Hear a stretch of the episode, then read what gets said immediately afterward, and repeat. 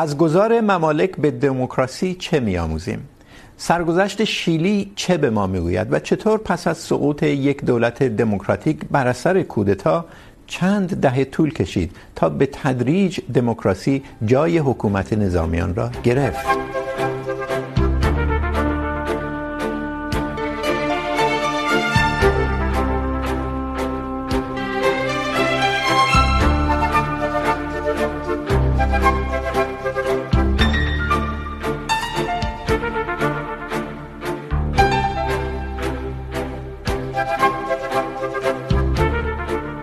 سلام. کودتا در شیلی شش سال پیش از انقلاب ایران باعث شد ایرانی‌ها پس از انقلاب با نام‌هایی چون ژنرال پینوشه رهبر کودتا و سالوادور آلنده رئیس جمهوری که دولتش در کودتا ساقط شد و ویکتور خارا خواننده‌ای که پس از کودتا توسط نظامیان کشته شد آشنا شوند. حدود سی سال بعد وقتی شیلی دوباره سرخط خبرهای جهانی شد که ژنرال پینوشه در سفری به بریتانیا در خطر استرداد به دلیل جنایات بشری قرار گرفت. در این فاصله چه گذشته بود؟ در این فاصله اونچه که کمتر در خبرها به چشم خورده بود گام‌های شیلی به سمت احیای دموکراسی بود که از رفراندومی شروع شد که در اون مردم رأی ندادند پینوشه در مقام ریاست جمهوری ابقا شود. این مسیر چگونه طی شد و چه عواملی به احیای دموکراسی کمک کرد؟ در اولین قسمت از چند برنامه که به فاصله پخش خواهد شد و در اونها گذار به دموکراسی در چندین کشور مطالعه می شود، سرگذشت شیلی را با دو مهمان به بحث می گذاریم. حبیب حسینیفرد، روزنامه‌نگاری که تحولات سیاسی شیلی در چند دهه اخیر و تاریخ آن کشور را مطالعه کرده، و حسن منصور، اقتصاددانی که افت و خیز اقتصادی شیلی از جمله تبدیل اون در دهه هشتاد و نود میلادی به یکی از اقتصادهای برتر آمریکای جنوبی را از نزدیک دنبال کرده. خیلی خوش آمدید. آقای حسینیفرد، میتونیم یه مرور کوتاه بکنیم از نقاط یا تاریخ‌های اصلی در حیات سیاسی شیلی از کودتا به بعد، یعنی از هزار و نهصد و هفتاد و سه به بعد، شش سال پیش از انقلاب ایران؟ خب ما موقعی از شیلی صحبت می‌کنیم در واقع از باثبات‌ترین کشور اون مجموعه آمریکای جنوبی صحبت می‌کنیم. کمتر کمتر کشوری که اینقدر ثبات سیاسی و نهادی داشته باشه. معروف هم است که همونطور که مهندساش در رابطه با زلزله که اونجا زلزله خیز زلزله‌های بزرگ هم میاد، به اصطلاح تو اون رابطه خوب اقدام کردن و کمتر شما خرابی می‌بینید موقع زلزله‌های بزرگ میاد. نهادها را هم الیت سیاسی اونجا، یعنی معدنچیا، از میخوان صاحبان معدن، ارباب به اصطلاح زمین و صاحبان زمین و تجار که به اصطلاح اون موقع بعد از استقلال اینها سامان دادن نهادهای سیاسی، این حرفا، نهادها رو خیلی خوب ساختن تا به امروز هم. حالا دموکراتیزه شده این وسط. منتها خب ما از اون مقطعی که شما میگید از سال هزار و نهصد و هفتاد که به اصطلاح توی این چارچوب سیاسی نسبتاً محکم یک اتحاد چپ متشکل از سوسیالیست‌ها و کمونیست‌ها و بخش از چپ دیگه با رهبری آلنده قدرت در دست گرفت، هم به صورت سطح جهانی به لحاظ اینکه تجربه کوبا تجربه دوباره پیش نیاد برای آمریکایا، دوران جنگ سرد بسیار حساس بود، از همون روز اول به حساب در افتادن، و در این حال خطاهای خود آلنده و حکومتش و شعارهایی که نیروهایی که تحریر اعتراف شرکت داشتن که سریع باید بریم به طرف اون سوسیالیسمی که می‌خواستن، اینها همه اینها به نوعی وضعیت اقتصاد و سیاست در شیلی بر جای رون که زمین ساز شد برای یک کودتای کودتا نظامی. خب از کودتا شروع کنیم. هزار و نهصد و هفتاد و سه چه قدم‌های اساسی برداشته شد به سمت احیای دموکراسی؟ چگونه؟ واقعیتش اینه که کودتا با سه تا مؤلفه بعدش شناخته میشه. یکی خب سرکوب فاحش حقوق بشره، یکی به اصطلاح ایجاد یک نظام اقتصادی، میدونیم که تا هزار و نهصد و هفتاد و پنج دو سال دو سال بعد از کودتا حکومت پینوشه سرگردونه که میخواد با اقتصاد چه بکنه. هزار و نهصد و هفتاد و پنج آقای فریدمن، میلتون فریدمن رو دعوت میکنن، اون به اصطلاح اقتصاددان معروف لیبرال، بله، لیبرال و معروف به اون بچه‌های شیکاگو شیکاگو بویز، و اون اصطلاح تجویز شوک تراپی میکنه، یعنی اینکه با دچار شوک اساسی بشه این اقتصاد که با یک مجموعه‌ای از خصوصی سازی در همه عرصه‌ها، به اصطلاح مقررات صدایی از اقتصاد، بعد به نوعی ایجاد شرایط بسیار مساعد کم سابقه در عرصه بین‌المللی برای سرمایه‌گذاری خارجی و تغییرات تو قوانین کار و قوانین اجتماعی به نفع به ضرر به اصطلاح. اینها به ضرر محرومان، به ضرر اقشار به اصطلاح خب اینها به اصطلاح یک بحران اقتصادی هم ایجاد میکنه در وهله اول، طوری که تولید ناخالص ملی کاهش پیدا میکنه، ولی بعدش دوباره اقتصاد رو میاد. تو سال هزار و نهصد و هشتاد قانون اساسی رو می‌نویسه آقای پینوشه که این همه این مسائل اقتصادی هم در اون به نوعی تضمین و تحکیم میشه و به نوعی به خودش هم اجازه میده که هشت سال دیگه رئیس جمهور رئیس جمهور باشه. مجموعه این هفده سال یا پانزده سال حالا بگیریمش، بعد از هزار و نهصد و هشتاد و هشت که این دوره تموم میشه اقتصاد نسبتاً شکوفاست، منتها موقعی که خاطر هشت سال دیگه هم دوباره در ریاست جمهوری بمونه یه رفراندوم برگزار میکنه که آیا مردم اجازه میدن به من هشت سال دیگه بمونم، که تو این رفراندوم شکست میخوره. تو فاصله بین انتقال قدرت از پینوشه به دولت بعدی که یک سال طول میکشه بسیاری مقررات دیگر رو وضع میکنه که به نوعی اسمش رو گذاشته دموکراسی حراست شده امه. به این معنا که بخش نسبتاً مهمی از سناتورای سنا رو انتصابی میکنه، به اصطلاح قضات دادگاه قانون اساسی انتصابی میکنه و اینا مادام العمر هم هستن، مادام العمر هستن که به نوعی قوانین نتونن بدون نظر اینها تصویب بشن. بعد قضات دادگاه قانون اساسی رو که اون موقع بودن همه رو می‌ذاره کنار که جدید بذاره که اینا بتونن هشت سال دیگه ده سال دیگه به اصطلاح پاسدار اون نظامی باشن که پینوشه ایجاد کرده. به علاوه یک سیستم انتخاباتی غیر عادلانه که به نوعی عمدتاً بلوکای اصلی رو رای بهشون میده یا برای اونا کرسی میاره و به نوعی تقریبا میشه گفت که احزاب راست نزدیک به پینوشه رو تثبیت میکنه تو ساختار سیاسی. یعنی یعنی در شرایطی که پینوشه دیگه رئیس جمهور نیست از هزار و نهصد و هشتاد و هشت به بعد کماکان قدرت اصلی دست نظامیانه از جمله پینوشه که هنوز رئیس ارتش هست. دقیقاً، یعنی هم نظامی ها این قدرت رو دارن، به لحاظ بودجه‌ای مستقلن، به لحاظ رهبر رئیس فرمانده کل ارتش آقای پینوشه است. پس چه گامی برداشته شد؟ تنها گامی که برداشته شده اینه که در هزار و نهصد و هشتاد و هشت یعنی حدود پانزده سال بعد از کودتا پینوشه نمیتونه دیگه رئیس جمهور بمونه. این اولین قدمه. قدم بعدی چی هست؟ قدم بعدی اینه که خب یک انتخاب انتخابات انجام میدن، ائتلافی مرکب از سوسیالیست‌ها و دموکرات مسیحا و یه حزب راست دیگه، اون موقع میان اینا شاکله سیاسی قدرت در دست میگیرند و از اونجا شروع میشه. یعنی ما عرصه کشاکش نیروهایی که حالا تو سطح بله. قدرتند. در این فاصله قانون اساسی تغییر میکنه یا اصلاح میشه. چه اصلاحاتی انجام میدن؟ اصلاحات ارتش رو دوباره برمیگردونن زیر اختیارات ریاست جمهوری، به نوعی نظام انتخاباتی رو نسبیش میکنن که بتونن احزاب کوچکتر هم بیان داخلش. بعد سناتورها رو از اینکه دیگه بتونن مادام العمر باشن و یا انتصابی باشن اینها رو برچیدن. منتها خب تو بازخوانی گذشته کمیسیون‌های حقیقت یاب را افتاده به نوعی اینه که دوران اون دوران چه جوری برای پیگرد کسانی که شکنجه و اینا را انجام دادن، قتل اینا، بعد برسیدگی بشه به وضع خانواده‌هایی که قربانیان، اونایی که شکنجه دیدن چقدر میشه، مراقبت‌های پزشکی از اینا جا. یک سری از این مسائل هم تو این سی سال به تدریج پیش اومده، هرچند که یه مقدار نارساس نسبت مثلا به آرژانتین آرژانتین مثلا نمونه یک خیلی موفقه به اصطلاح بازخوانی از رسیدگی به جنایات مردم شما در این زمینه، هرچند در زمینه اقتصاد موفق نبوده بله. و در این حال به لحاظ اجتماعی و اینکه چجوری میشه علی رغم این رشد اقتصادی، وضعیت خوب اقتصادی، اون شکافای عظیمی که تو جامعه است و این خصوصی سازیایی که به نوعی نظام کمتر نظامی تو دنیا، نظام آموزشی، نظام بهداشت، نظام بازنشستگی اینقدر به اصطلاح خصوصی و حتی آب و این مسائل از این دست. به اقتصاد می‌پردازیم در صحبت با آقای منصور. یک سوال مهم، چی باعث میشه که پانزده سال بعد از کودتا پینوشه که هم رئیس ارتش، رئیس نظامیانه، هم مقام ریاست جمهوری رو گرفته تن بده به رفراندومی که در اون مردم رأی نمیدن ریاست جمهوری این ادامه پیدا کنه؟ این قدم اول که قدم مهمیه تحت چه عواملی نتیجه میده؟ دو سه عاملی که خب قانون اساسی بهش اجازه نمیده که دیگه این ادامه بده. خب برای اینکه این کار رو بکنه باید قانون اساسی تغییر بکنه و مردم رأی نمیدن. چه چیز باعث میشه که این تن بده به چنین رأی رأیگیری؟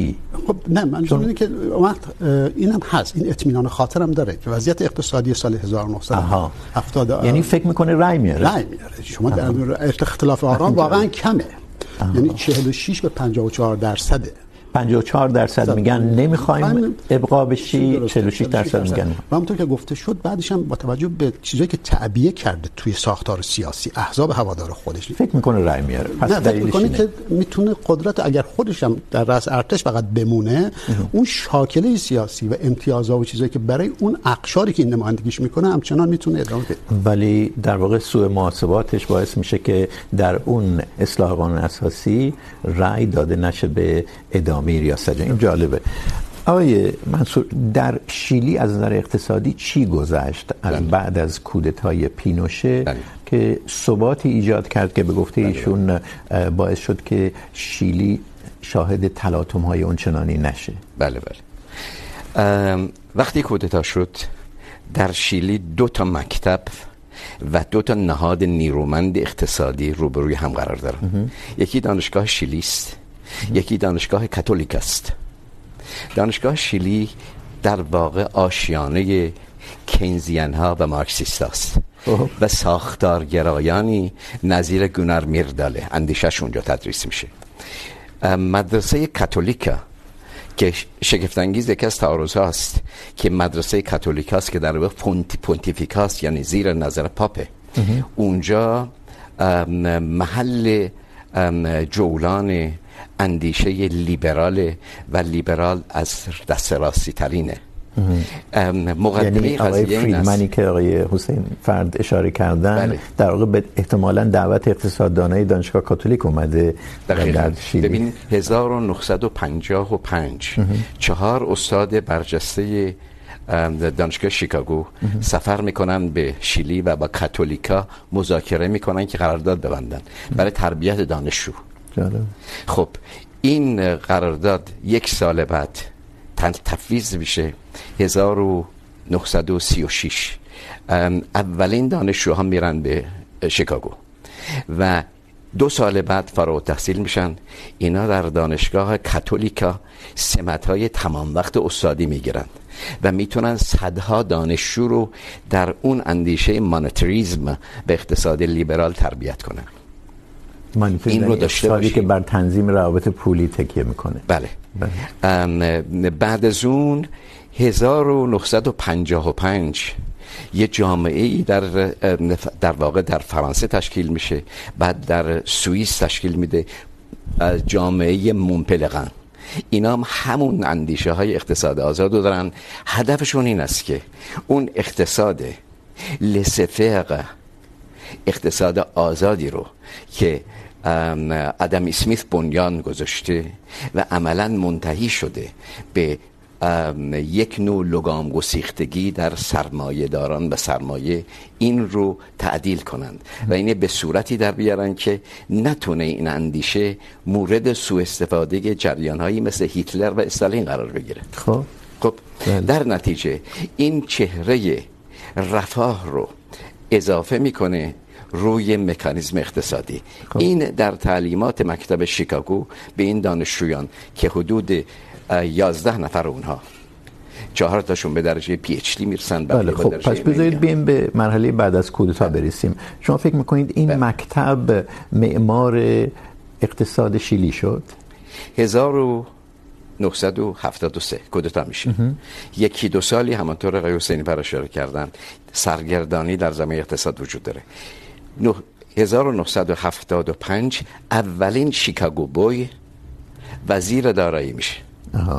بعد از اون به فاصله یک سال دومین شیکاگو بوی، چهار نفر این از این تحصیل کردگان شیکاگو وزیر دارایی میشن. در این مدت وزیر دارایی، اقتصاد و مالیه. پس شاید درسته که میگن شیلی اولین آزمایشگاه نئولیبرالیسم، البته ممکنه با نئولیبرالیسم شما سر سازگاری نداشته باشید، ولی اولین آزمایشگاه این نوع مکتب اقتصادی. اتفاقاً عنوان نئولیبرال رو در کلوکلیپمن هزار و نهصد و سی و هشت عنوان کردن و در واقع این کنوتاسیون معناش معنای مثبتی بود. بعد در افواه عمومی معانی منفی پیدا کرد. نئولیبرال یعنی جامعه سرمایه‌داری با چهره انسانی برای عموم به این معنی آقای لیپمن اینطوری تعریف کرد. آها که بعد عکس این بعد از اون بله. در اونی که در شیلی پیاده شد در واقع اقتصاد پولی بود. جان کلام را از کنم برای اینکه ببینید من به پرونده شیلی مراجعه کردم در حدود چندین هزار برگ بله. از اونها برگ‌هایی رو انتخاب کردم کشتم بیرون. اینا واقعا آزمایشگاهی است برای هر کشوری که می‌خواهد توسعه ایجاد کنه. در حدود بیست تا بیست و پنج فقره اصلاحات یا دگرگونی‌های بنیادی ایجاد کردند در اقتصاد شیلی، از جمله خصوصی سازی فوق‌العاده وسیع، از جمله آزاد کردن قیمت‌ها با اون شوک تراپی، از جمله خصوصی سازی در تمام عرصه‌ها. از جمله یکی از این شیکاگو بویز معتقد است که اقتصاد رو نه فقط در تولید و توزیع بلکه باید در خدمات و بهداشت و آموزش و در همه عرصه ها باید پیاده کرد. بله، ولی وقتی که شیلی قدم های اساسی در حیطه سیاسی به سمت دموکراسی برداشته بود، در این کشور اختلاف طبقاتی فوق العاده شدید بود، سطح سطح بهداشت و درمان و آموزش فوق العاده پایین بود، یعنی اون مکتب یه همچین چیزی انجام میده بود. دقیقاً درست و همین دلیل اه. ببینید اینها در اون مدت به ویژه در اون ده تا دوازده سال اول پینوشه خب ساختار اقتصادی رو درست کردند بدون توجه به جنبه‌های اجتماعی. در نتیجه که آزادی‌های اجتماعی سرکوب شد، حقوق کارگران سندیکا به طور کلی سرکوب شد. بله. اون وقت حداقل دستمزد از بین بردند. خب آیا این به مانع در دموکراتیزاسیون تبدیل نشد؟ یعنی اقتصادی که چنین اختلاف جدی طبقاتی، چون ضریب جینی خیلی با... بالا رفت دیگه در اون سال‌ها، ضریب جینی از چهار و نیم به پنج و دو بالا رفت. خب این مانع نشد چون به نظر م... آها ببینید مانع شد، ولی برای دموکراسی حدی از قدرت تولید ضرورت داره. شما نمیتونید در یک جامعه پریمیتیو دموکراسی ایجاد کنید. اونا بی آنکه هدفشون این باشه قدرت تولید ثروت رو در جامعه بالا بردن، در حالی که دموکراسی و حقوق انسان رو به شدت محدود کردن. و این به نکته‌ای که اشاره فرمودید بسیار مهمه، یعنی اینکه چرا پینوشه مجبور میشه و تن به رفراندوم بده در حالی که قدرت داره. خوب. شما به اون شش هفت به دلیل ثروتی که در جامعه ایجاد شده بود، نه به دلیل بحرانی که در تولید اون ثروت پدید اومده. یعنی شما از هزار و نهصد و هفتاد و هشت تا هزار و نهصد و هشتاد و دو اون لیبرالیزاسیون و وصل کردن، یعنی پگینگ، وصل کردن پزو به دلار آمریکا خوب. و ثابت نگه داشتن اون سبب شد که بزرگترین بحران مالی تاریخ شیلی در اونجا انجام بگیره. آیا منظور شما این است که این بحران اقتصادی یکی از عوامل اصلی بود که باعث شد پینوشه تن بده به رفراندومی که در اون مردم رای دادن نمونه در مقام ریاست جمهوری؟ درسته. آه. قبل از رفراندومی که انجام گرفت تقریبا هر یک سال یک وزیردارایی عوض کرده. از این وزیرداریا که پنج تاشون، چهار تا از این پنج نفر جزء اصحاب شیکاگو هستن. بله بسیار خوب. این بحران سبب شد که تصمیم بله. بشه که رفراندوم بکنید و اونجا رای نیاورد. بله. شما عامل اقتصادی رو چقدر مهم میدونید آقای حسینی‌فرد در اون قدم اولی که برداشته شد و در رفراندومی که پینوشه دیگه نتونست در نتیجه آراء عمومی به ریاست جمهوری ادامه بده؟ تأثیر نبوده. منتها واقعیت اینه که اون موقعی که تحویل داد وضعیت اقتصادی شیلی بد نبود. یعنی اون دوره بحرانی که اشاره می‌کنه آقای منصور گذر یه خورده گذرونده بود. آقای دکاسترو که وزیر اقتصاد بود رفته بود کنار، آدم‌ها یه مقدار معتدل‌تر اومده بودن سر کار. ولی یک چیز مهم دیگه‌ای که در این عقب نشینی پینوشه نقش داشت واقعیت اینه که تمام کشورهای آمریکای لاتین سپرده بودن به غیر نظامی‌ها. شیلی فقط شیلی مونده بود. ممتدترین دوران دیکتاتوری داشت. به لحاظ این و در عرصه بین‌المللی ما داریم نزدیک میشیم به پایان جنگ سرد. آمریکایی‌ها هم دوره آقای کارتر دیگه چیز ندارن که به قولن عزم دوره ورساد، آمریکایی‌ها هم دیگه اصراری ندارن که اون وضعیتی که می‌ترسیدند یک رژیم چپگرای رفتن پینوشه چپ‌ها بیان دوباره شوروی بتونه بیاد این حرفا، این نگرانی هم برکنار شده. یعنی مجموعه عناصر داخلی بین المللی و اینکه اپوزیسیون هم جالبش اینه که مثلا خیلی انتظار داشتن که اپوزیسیون نیاد توی این رفراندوم شرکت کنه، چون میگفتن این مشروعیت میده به رژیم. آها. ولی سوسیالیست‌ها و دموکرات مثلا اینا رو اینا رو بهانه رو گذاشتن کنار. این نکته جالبه، سوسیالیست‌ها با دموکرات مسیحی‌ها که راست میانه هستن دیگه اینا مختلف میشن. چی باعث میشه که سوسیالیستایی که مقابل کودتا ایستاده بودن، سوسیالیستایی که در واقع از آلنده به ارث می‌بردن، با دموکرات مسیحی‌ها که در سراسر دوران پینوشه فعالیت می‌کردن، این ائتلاف اینا، اتحاد اینا نتیجه چی بود؟ چون به نظر میاد این ائتلاف باعث شد که اون رفراندوم به ضرر پینوشه تموم شه دیگه. درست میگم؟ درسته. خب این کنستراسیون که به قول ائتلاف ایناست، واقعیتش اینه که تو دوره آلنده، اصولا آلنده با کمک دموکرات مسیحی‌ها تونست تو دوره دوم انتخاباتی که برگزار نشد و کنگره باید رأی میداد که کی رئیس جمهور بشه، تو اون سه نفر نامزدی که اون بودن در دوم، دموکرات مسیحا وایسادن کنار سوسیالیست‌ها و آقای آلنده رو انتخاب کردن. ضمن اینکه دموکرات مسیحا اصولا دموکرات مسیحی، حداقل تو اون مقطع دموکرات مسیحی با گرایشات نسبتاً چپ‌تر از لیبراله اها. و اینها با سوسیالیست‌ها بیشتر هم مچ بودن و میتونستن تو دوره کنسولاسیون هم یه مقدار کمک کردن به هم، اومدن اینکه نخوایم شرکت بکنیم توی این سازوکارهای رژیم و اینا رو گذاشتن کنار و اینا رو خودش باز شد. یعنی میخوام بگم اپوزیسیون هم این اتحاف نشون داد. بسیار خب. پس ما در اون مقطعی که رفراندوم در شیلی برگزار میشه هزار و نهصد و هشتاد و هشت، در فضای سیاسی اتحاد دموکرات مسیحی‌ها و سوسیالیست‌ها رو داریم، پایان جنگ سرد رو داریم. اینها از عوامل مهمی هست که شما برمی‌شماری. پنجاه و چهار تا مقررات ویژه وضع شد تو دوره‌ای که انتقال قدرت از پینوشه به رئیس جمهور بعد رئیس جمهور بعد آقای آلوین استلاسی شد، انجام شد. آلوین دموکرات مسیحی آلوین دموکرات مسیحی اینها خب این امیدو میداد که ما میتونیم دووم بیاریم، یعنی میتونیم شاکل‌های اصلی قدرت رو تا ابد شاید حفظ بکنیم. به نظامی‌ها اینو نظامی‌ها به شیلی، به احزاب، میگم احزاب، دو, دو تا حزب نزدیک پینوشه سال هزار و نهصد و هشتاد و هشت تشکیل شد که اینا بتونن تو ساختار قدرت بازی بکنن و این منافع رو نسبت تثبیت بکنن. منتها خب روندهایی که پیش رفت اینه که مثلا آلوین میاد به عنوان یکی از اولین کاراش در قولی که میده به مردم که من کمیسیون حقیقت یاب را میندازم، کمیسیون حقیقت یاب که را میفته خب میرن البته صرفا مفقود شده ها و کشته شده ها رو بررسی میکنن، وضعیتشون، سرنوشتشون، و پرونده بزرگی است. منتها اول سراغ اونایی که شکنجه شده، زنده ها نمیرن که یه مقدار پرونده خیلی غلیظ بشه علیه ارتش، و در این حال هیچ کس هم محاکمه نمیکشند. ارتش هم اعلام میکنه که این همه این کارهایی که انجام شده کار عناصر دست پایین بوده و ما نقشی نداشتیم. هنوز اینو داره میگه. خب این نکته مهمیه. در حوزه سیاسی به گفته آقای حسینیفرد قدم به قدم جلو میرن، از جمله در گشایش پرونده های مربوط به جنایات علیه مخالفان پینوشه. آیا این قدم به قدم جلو رفتن در حوزه اقتصادی هم دیده میشه یا نه؟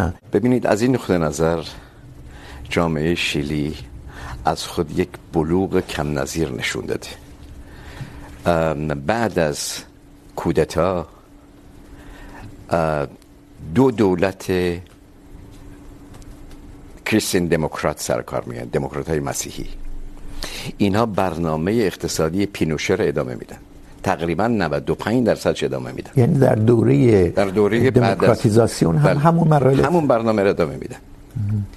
بعد از اون سه تا دولت سوسیالیست سر کار میاد. خب بفاس دو تا دولت سوسیالیست، بعد یک دولت کانسرواتیو محافظه‌کار، بعد دوباره یک دولت سوسیالیست کمونیست سرکار. الان هم همون دولت ادامه داره. آقای بوریک هم کریستین دموکرات‌ها هم سوسیالیست‌ها، حتی حتی آقای بوریک سیاست اونها رو عملا ادامه دادن در مورد آزادی تجارت، در مورد عرض کنم دستمزدها، در مورد تجارت خارجی با جهان، در مورد وارد شدن به کلوپ ثروتمندان جهان او ای سی دی، در تمام اینا ادامه دادن. بله، شیلی یکی از سی و چهار کشوری است که جزو او سی دی است که اقتصادهای برتر هستند. ولی شما که میگید همون سیاست رو ادامه دادن از نظر اقتصادی، این به تلاطم‌های اجتماعی تلاطم‌های اجتماعی جدی انجامید. در دو هزار و دوازده، سیزده، چهارده، پانزده تظاهرات عظیمی در شهرهای مختلف شیلی برگزار شد. در واقع نتیجه اون سیاست‌های اقتصادی بود دیگه، و اینکه فقر زیاد شده بود، بهداشت عمومی فوق‌العاده کاهش یافته بود، آموزش و ارزش خوب نبود. خب دقیقاً.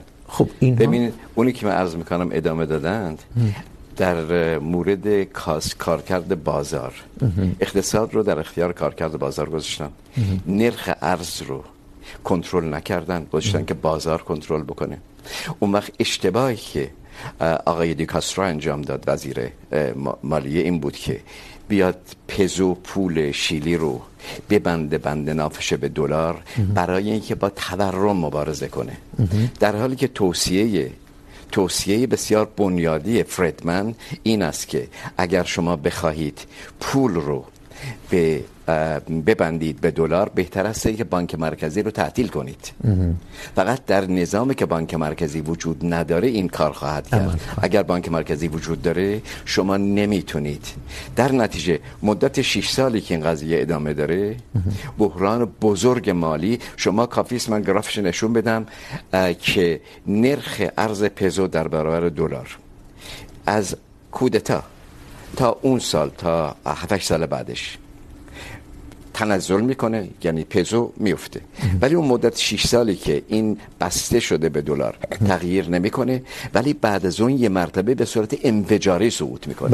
بله آقای منصور، ما وارد نکات فنی نمیشیم، میخوام ببینم از نظر شما عامل اقتصادی، یعنی رشد اقتصاد شیلی، چون همونجوری که ایشون گفتن حتی موقعی هم که پینوشه تن به رفراندوم داد اقتصاد دوباره به حالت متعادل بازگشته بود و در سالهای هزار و نهصد و نود و یک تا نود و پنج ما می‌بینیم رشد اقتصادی شیلی هشت درصد هر ساله که فوق‌العاده است، مثل چین سالهای پیشه. خب خب اقتصاد رشد میکنه ولی معضلات اجتماعی جدی ایجاد میشه، اختلاف طبقاتی زیاد میشه، بهداشت و درمان آموزش نزول میکنه.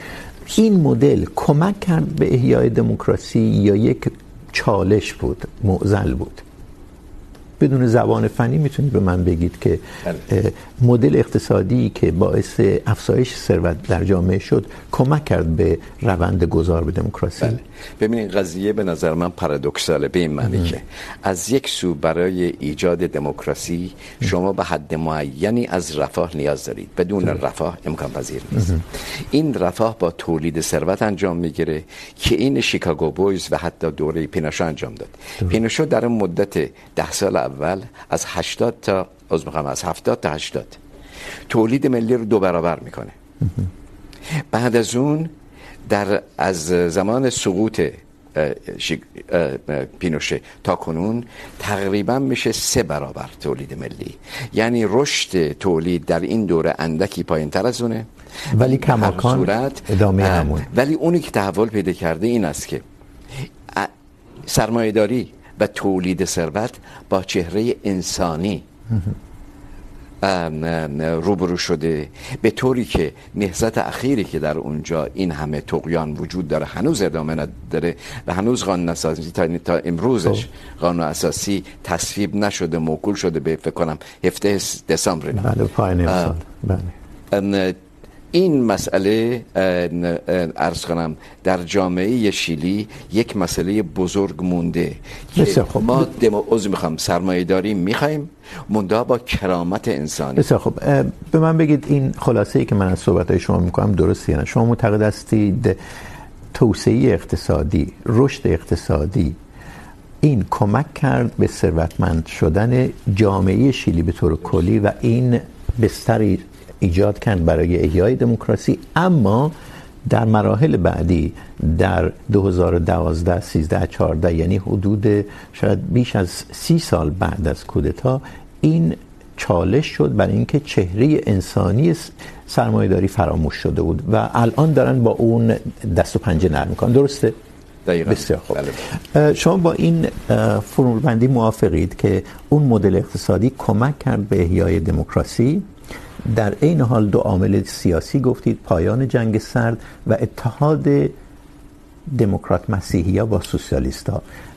موافقید که این مدل اقتصادی عمل کرد؟ ثبات اقتصادی چیز مثبتی بوده در مجموع در شیلی. مثلا شما در نظر بگیرید که سال دو هزار آرژانتین از هم میپاشه، بدهی‌های بزرگ همسایه اون شیلی چندین بار از هم پاشید، بیل اوت شده، بدهی‌های بزرگ و خود همین میتونه تاثیر منفی بذاره در مورد آرژانتین. البته تو برخی زوایا تاثیر مثبت گذاشته که اون الیت سیاسی قبلی رفته کنار، کل شاکله سیاسی رو تونستن دوباره عوض کنن. برگردیم به شیلی لطفاً. بله. آره. بعد توی شیلی وضعیت اقتصادی واقعیتش اینه که ثبات بوده، منتها جامعه به تدریج که تونسته تو عرصه سیاسی این قوانین رو عوض کنه، قانون اساسی رو اینجا یا اونجا دست ببره داخلش، بازخوانی مسئله سیاسی و حقوق بشری بکنه، به تدریج مسئله اجتماعی هم عمده شده. ما اولین شکوفه های اولین حرکت های اعتراضی رو سال دو هزار و شش می‌بینیم.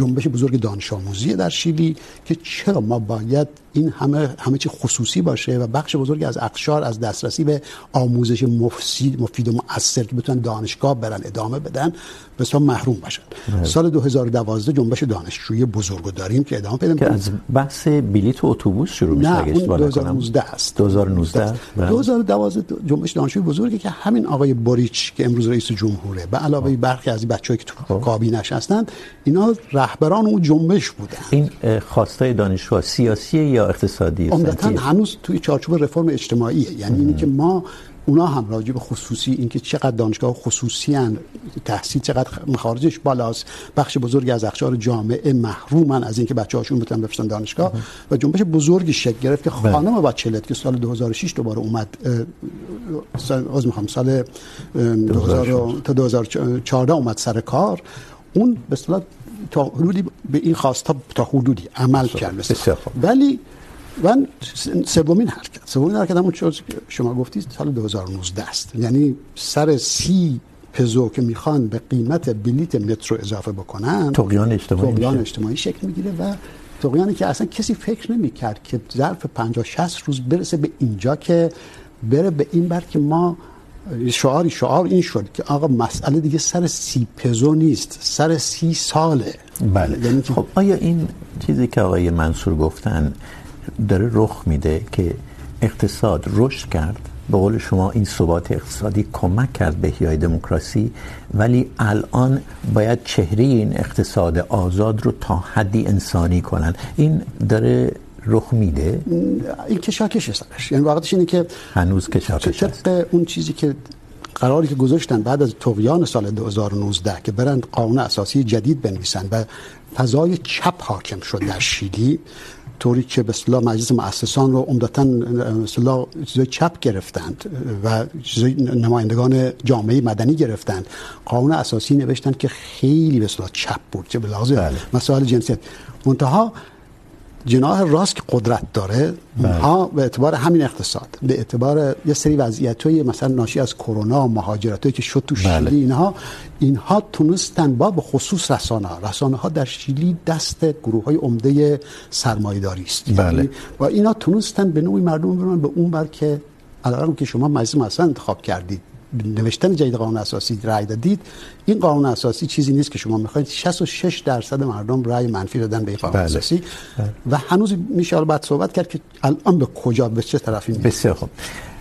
آقای منصور، در حکومت هایی که اقتدارگرا هستند و اغلب حکومت های نظامیان چنینن دیگه اغلب یعنی شاید همیشه، اقتصاد آزاد به فساد کمک میکنه. چنین نشد در شیلی. مثلا ما میدونیم که خصوصی سازی شد ولی صنعت اصلی شیلی که مس بود در واقع صادرات اصلیش مس بود دیگه، این دولتی موند.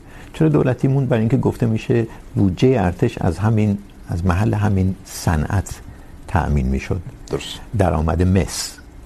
از طرف دیگه مقاله‌های مختلفی که در مورد نظامیان و اقتصاد در اون موقع هست و من نگاه میکنم تقریبا همه این اقتصاددان هم هستن، همشون میگن که در پست‌های کلیدی نظامیان به کار گمارده شدن در کنار تکنوکرات‌ها، البته تکنوکرات‌هایی که به اون نوع اقتصاد اعتقاد داشتن.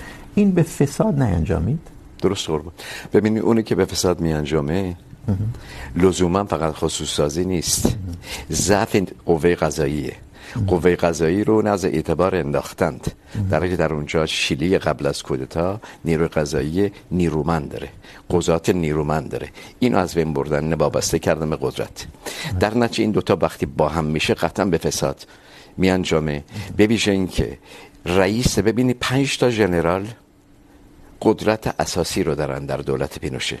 یکی خود پینوشه است، یکی فرمانده نیروی دریایی، یکی فرمانده نیروی هوایی، یکی رئیس پلیس، دیگری رئیس امنیت.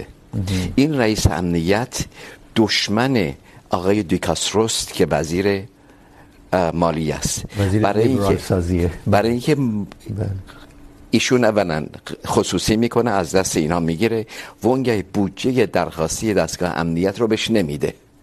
به این ترتیب تا حد در واقع یه تنشی بین تکنوکرات ها و نظامی ها و نظامیان وجود داره. نکته جالب اینه که در شیلی ژنرال پینوشه در نزد تقریبا نیمی از جمعیت کماکان اعتبار و حیثیت داره، حتی وقتی که دیگه رئیس ارتش نیست، رئیس جمهور نیست، در نتیجه رفراندوم کنار گذاشته شده.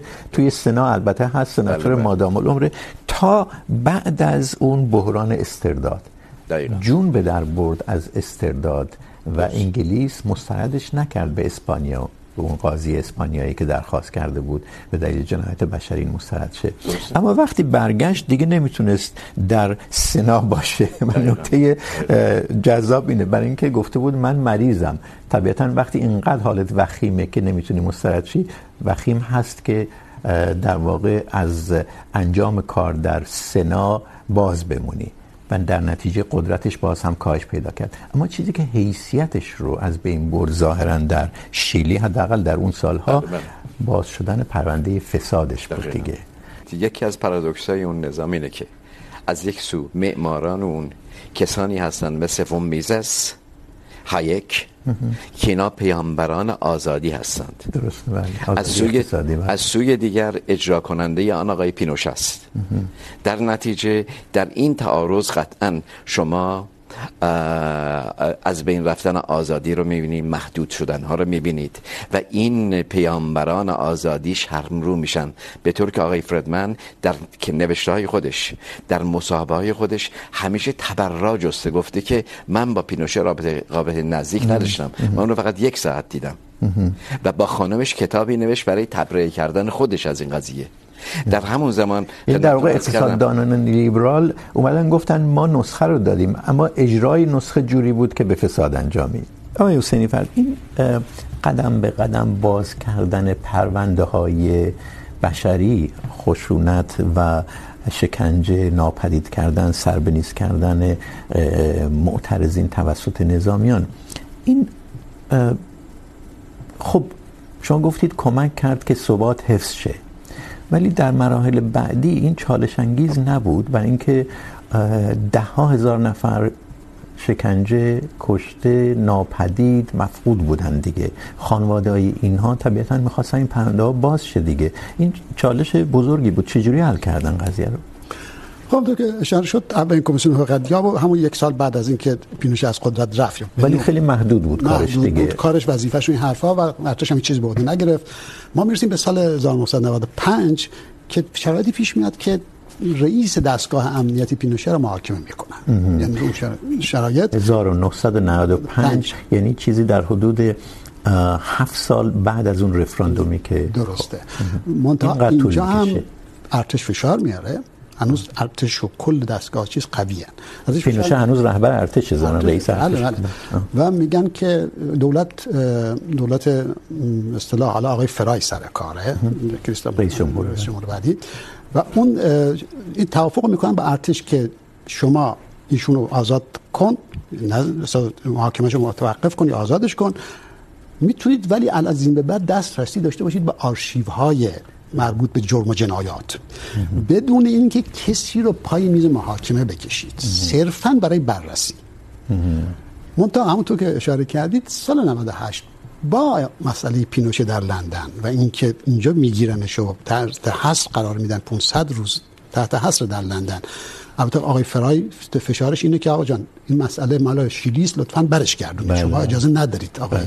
البته به هر حال نفوذ پینوشه کم میشه در اون منطقه، اصلا برمیگرده اونجا اعتبار میشکنه و بعدم شروع میکنن به محاکمهش. واقعا خود شیلیایی ها که بعد همونطور که شما هم اشاره کردید تحت عنوان که این زوال مغز زوال مغز داره و این صحبت ها متوقفش میکنن تا میرسه به اصطلاح به سال دو هزار و شش، اون هم دو هزار و چهار، یعنی یک سال بعد از محاکمه آقای پینوشه دومین کمیسیون حقیقت‌یاب و آقای لاگوس، حالا رئیس جمهور سوسیالیست، تشکیل میده.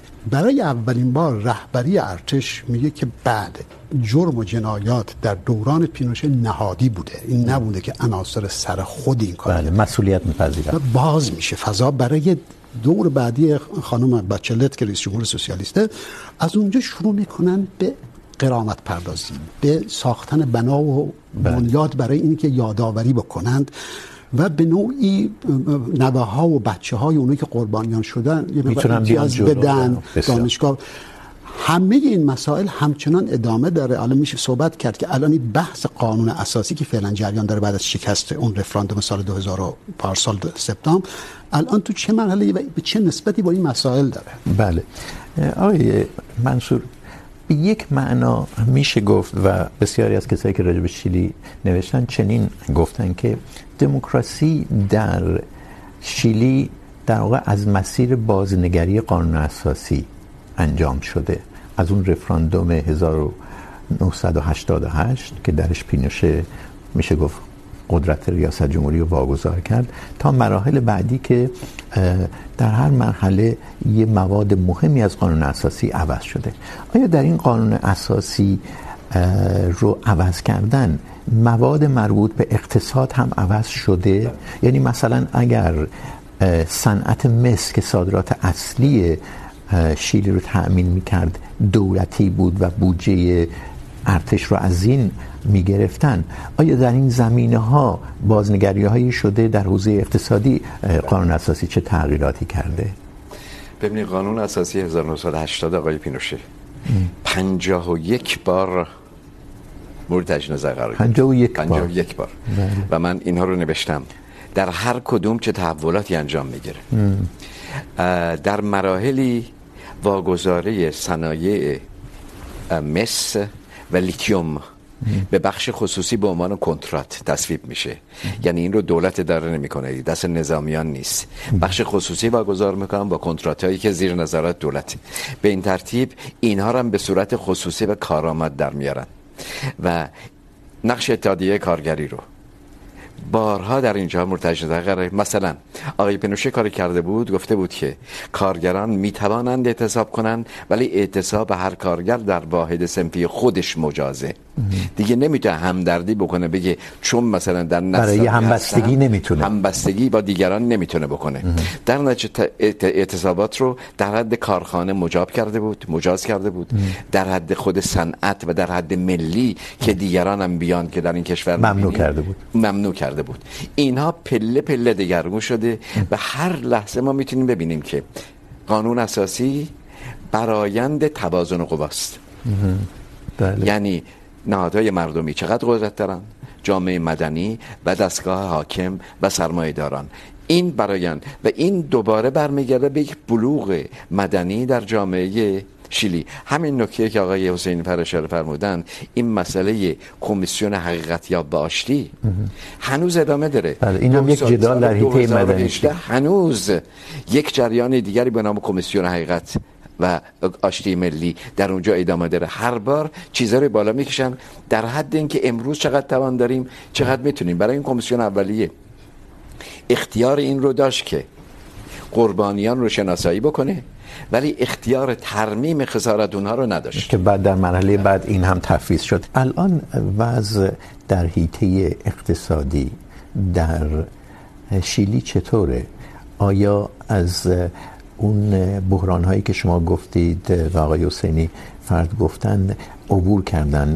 بحرانی که باعث تظاهرات عظیمی شد از دو هزار و دوازده به این سو تا دو هزار و نوزده که بر سر در واقع افزایش پول بلیت اتوبوس‌های شهری اگه اشتباه نکنم یک مرتبه تقیان. آیا عبور کردن از اون مراحل یا نه هنوز تلاطم‌ها ادامه داره؟ ببینید الان اون کانال‌های بنیادی برای اینکه اقتصاد بتونه عمل بکنه بازن.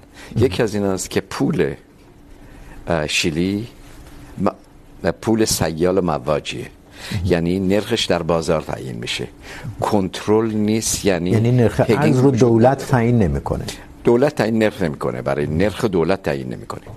از سوی دیگر تجارت کاملا آزاده، تجارت آزاد بدون موانع گمرکی، عملا موانع گمرکی تعرفه تعرفه به شش درصد کاهش پیدا کرده از دویست و پنجاه درصد.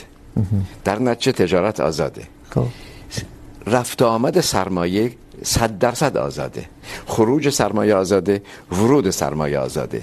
این نشون میده که کانال‌های بنیادی در اونجا برای اینکه اقتصاد شیلی به اقتصاد اقیانوس اقتصاد جهانی پیوند بخوره الان مستقره.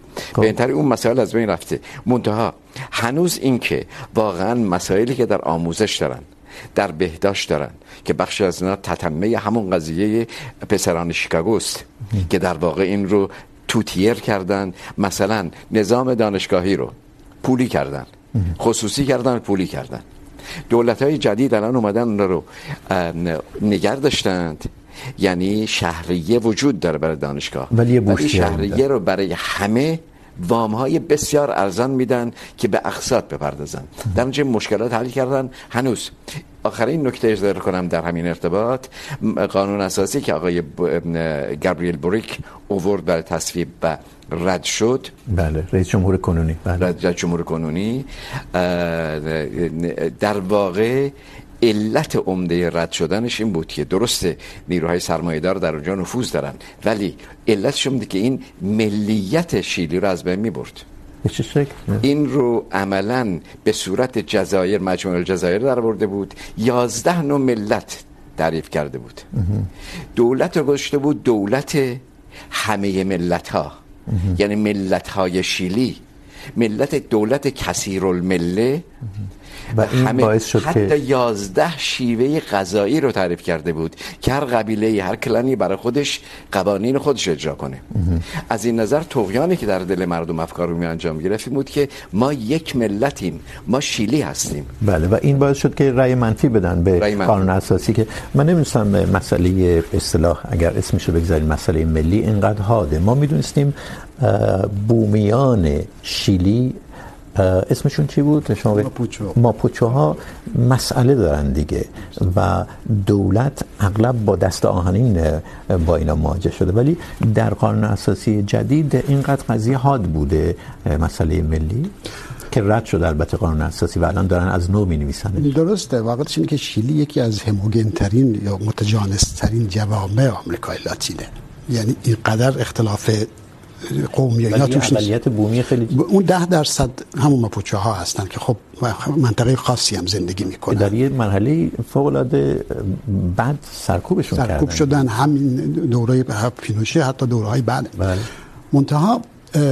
صرف نظر از این که مثلا برای مناطق حقوق بیشتری تو این قانونی که آقای قبل از آقای بوریچ مجلس مسانش تشکیل شده، اون تا دوره بوریچ بردنش تو رفراندوم، حقوقی که برای مناطق در نظر گرفته بود، حقوقی که برای مسائل محیط زیست، توافق محیط زیست بر اقتصاد، مسائل جنسیتی ها، مسائل همجنسگراها، اینها به نوعی جامعه محافظه کار شیلی اون هم بر نمیتابید. بر نمیتابید. بعد یه سری عوامل جدید هم اومد اضافه شد.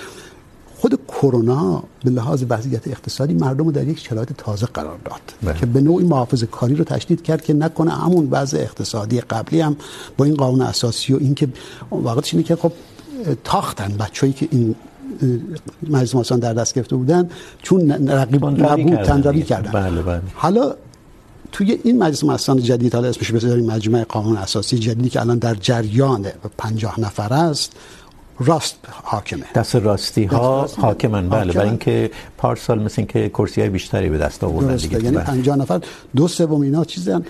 خب این نکته مهمیه، آیا این در واقع روند دموکراسی رو معکوس نمیکنه؟ اگر دست راستیایی که موافق پینوشه بودن دیگه، خب دست راستیایی که میگن که کودتا علیه آلنده دموکراسی رو مختل نکرد، اینها دارن قانون اساسی جدید رو مینویسن.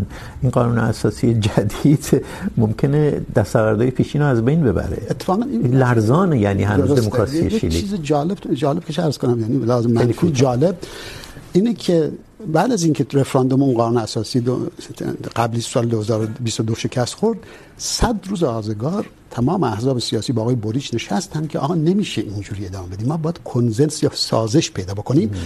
سر دوازده تا مبنای اساسی برای نوشتن قانون اساسی، ضمن اینکه به قانون اساسی خود پیروزی هم نمیتونیم برگردیم، سر به توافق رسیدن. به توافق رسیدن. خب این نکته مهم اینم هست که بعد از این دوازده اونتا گفتن بر اساس دوازده بیست و چهار نفر کارشناس که مجلس انتخاب میکنه بشینن و بر اساس این دوازده یک طرح بنویسن، طرح قانون اساسی. بله. طرح قانون اساسی رو بعدن یک مجمع پنجاه نفری که انتخاب میشه بیاد و بررسی کنه. نیرویی که توی این مجلس اومدن دیگه وفادار نیستن به اون اجماعی که ایجاد شد سر این طرح. الان دارن تمام این خلاصه کلامتون چیه؟ آیا منظور شما این است که واقعا شکننده است وضعیت موجود؟ الان طور طوری که این طرحی که دارن بررسی میکنن، طرح اصلا دو...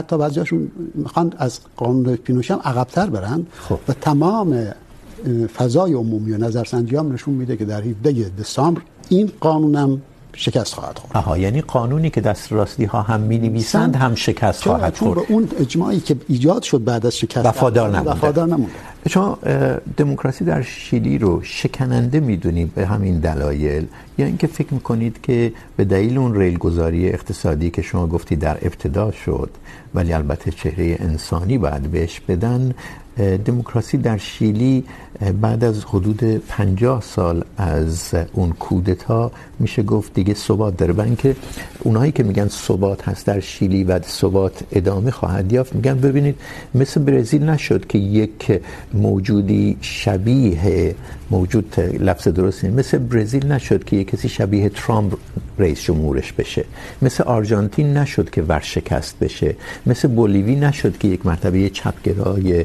فوق العاده رادیکال سر کار بیاد. یک روال میشه گفت با ثبات ادامه پیدا کرد.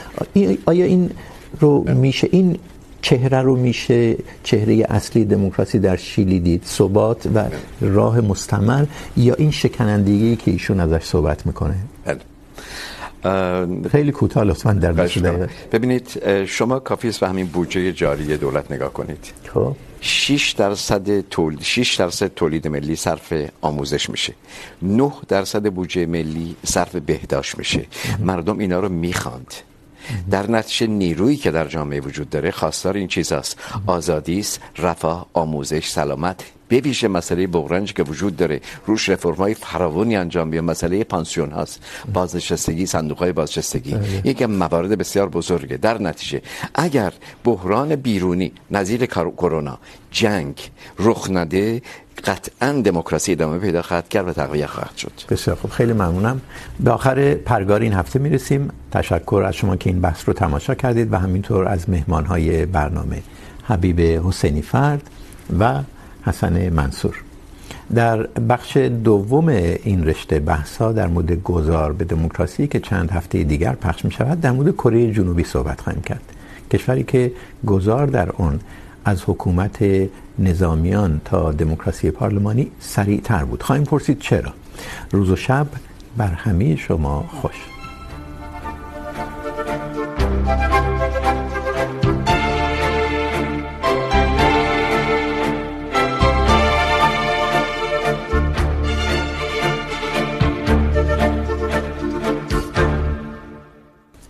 منصور، به رغم اون مشکلات اجتماعی که در نتیجه اون مدل اقتصادی که شما توصیف کردی پیش اومد، یه چیزایی در مورد شیلی برای من اعجاب آوره. نشون میده چقدر خاصن و پیچیدن جوامع. خب یعنی به راحتی توضیح پذیر نیستن. مثلا من خوندم که در شیلی the rate of homicide، قتل و جرم و جنایت، اینقدر پایینه که حتی از آمریکا وضعش بهتره. یعنی بعد از کانادا کمترین رقم یا کمترین آمار قتل رو داره. جالبه. یعنی اون اختلاف طبقاتی شدیدی که شما گفتید در این گذار دموکراسی بود، اون وضعیت بعد آموزش، بهداشت و درمان، غالبا باید در حیطه جرم و جنایت هم خودشون نشون نمیده، در صورتی که بر اساس این آماری که قابل اتکا هم هست درسته، شیلی به این ترتیبی که از امن‌ترین کشورهاست، حداقل از نظر قتل و جنایت‌های جدی. بله، قطعاً موضوع بسیار بازیه، ولی اونی که به نظر میاد اینه که جامعه شیلی نهادهای استواری داره ام. و این نهادهای استوار از کانون عام، از خانواده ها، کلیساها، یه جامعه سنتیه. یه جامعه سنتی چنین در نتیجه روان آدم‌ها از تلاطم کمتری رنج میبره در چنین جامعه‌ای. و به این ترتیب شما مسئله گذار رو نگاه کنید، مسئله گذار با عصبیت روبرو نیست. درست مردم رنج دیدند، قربانی دادند، چهل هزار نفر ناپدید شده، شکنجه شده وجود داره، ولی اینا تن به این دادن که مرحله به مرحله از این قضیه بگذرن، نه اینکه به صورت انفجاری در صدد انتقام قرار بگیرند. بله، یا ناچار شدن به دلیل قدرت ارتش به گفته آقای حسینی‌فر. در توضیح یکی از نظرسنجی ها که درش گفته شده بود که پینوشه هنوز نزد تقریبا نیمی از مردم محبوبه، یه نویسنده گفته که دلیلش اینه که ارزش های جامعه شیلی هموناست که در دوران کودتا بود: خانواده، رفاه برای اعضای خانواده، خب ثبات و امنیت و البته پیوند به جهان. این جالبه دیگه، نشون میده که در این روند خیلی از این ارزش‌ها تغییر اساسی نکرده. نه یا... تغییر کرده واقعش اینه که ما مثلا بچهای کارآفرینا، حالا طبق این واژه جدیدی که توی کار می‌گن تو زبان فارسی نگاه می‌کنیم، اکثرشون داره تحصیل کرده دانشگاه‌های آمریکان، یعنی رفتن به نوعی با اون جامعه آشنان. هر چند که مثلا تحقیقاتی هست که میگن توی این کارخونه‌ها و شرکت‌هاشون همچنان هیرارشی نسبتاً سنگینی حاکمه، یعنی ناشی از همون روابط مناسبات خانواده و این حرفا. با همه این احوال عوض شده، یه مقدار متفاوت شده. ضمن این که در کنار ارزش‌های واقعاً سنتی و محافظه‌کارانه‌ای که الان این هم مد بود که اشاره بکنیم تو این که چرا الان دوباره جامعه به راست چرخیده و راست قوی شده، واقعیت اینه که جامعه شیلی الان مواجه شده با یه موج نسبتاً نسبتاً قابل اعتنایی از مهاجرت خارجیان خارجیان چون اقتصادش خوب بوده از ونزوئلا میان، از گواتمالا، و اینها در شرایطی که وضعیت خود مردم در لحاظ آموزش و بهداشت و اینها زیر فشارن و مسکن به خصوص فشار آوردن و جامعه بیش از پیش محافظه کار میشه. تو این اقتصاد یه عامل دیگه هم که جامعه تا حدودی جرم و جنایت حرفا میتونه عامل اقلیمی هم، یعنی شما این همه تماس با جهان، تماس با دریا، یعنی میدونید که عرض شیلی فقط صد و هشتاد کیلومتر، یه کشور دراز دقیقاً، یعنی ولی باریک، خاک خیلی درونی نداری. هم اقلیم‌های متفاوت زندگی و هم ارتباطت با جهان، طوری که مثلا بنیانگذار جمهوری تو دهه نوزده هم میگه که این جامعه اینقدر راحت و ساکته که ما میتونیم مدرنیسم رو راحت توش پیاده بکنیم بدون بله. هیچ مقاومت. عامل جغرافیایی رو مهم میدونید. جالبه با وجود اینکه اختلاف ارزی با بولیوی داره ها، اگر اشتباه نکنم با حتی جنگ کردن، تو جنگایی با اون صورت بله جنگ کردن. بسیار خوب، خیلی ممنونم. Herzlich willkommen in der Galerie Arschgeweih. Hier sind Franz, Daniel und Verena und wir machen nicht nur Memes auf Insta, sondern jetzt auch den ultimativen zweitausender Podcast. Dafür wühlen wir uns durch die besten Songs, Fashion Pieces und Promi-Momente der Nullerjahre. Für alle, die es lieben, wenn sich die Nostalgie wie eine Kuscheldecke übers Herz legt. Hört jetzt rein bei Galerie Arschgeweih, der Podcast.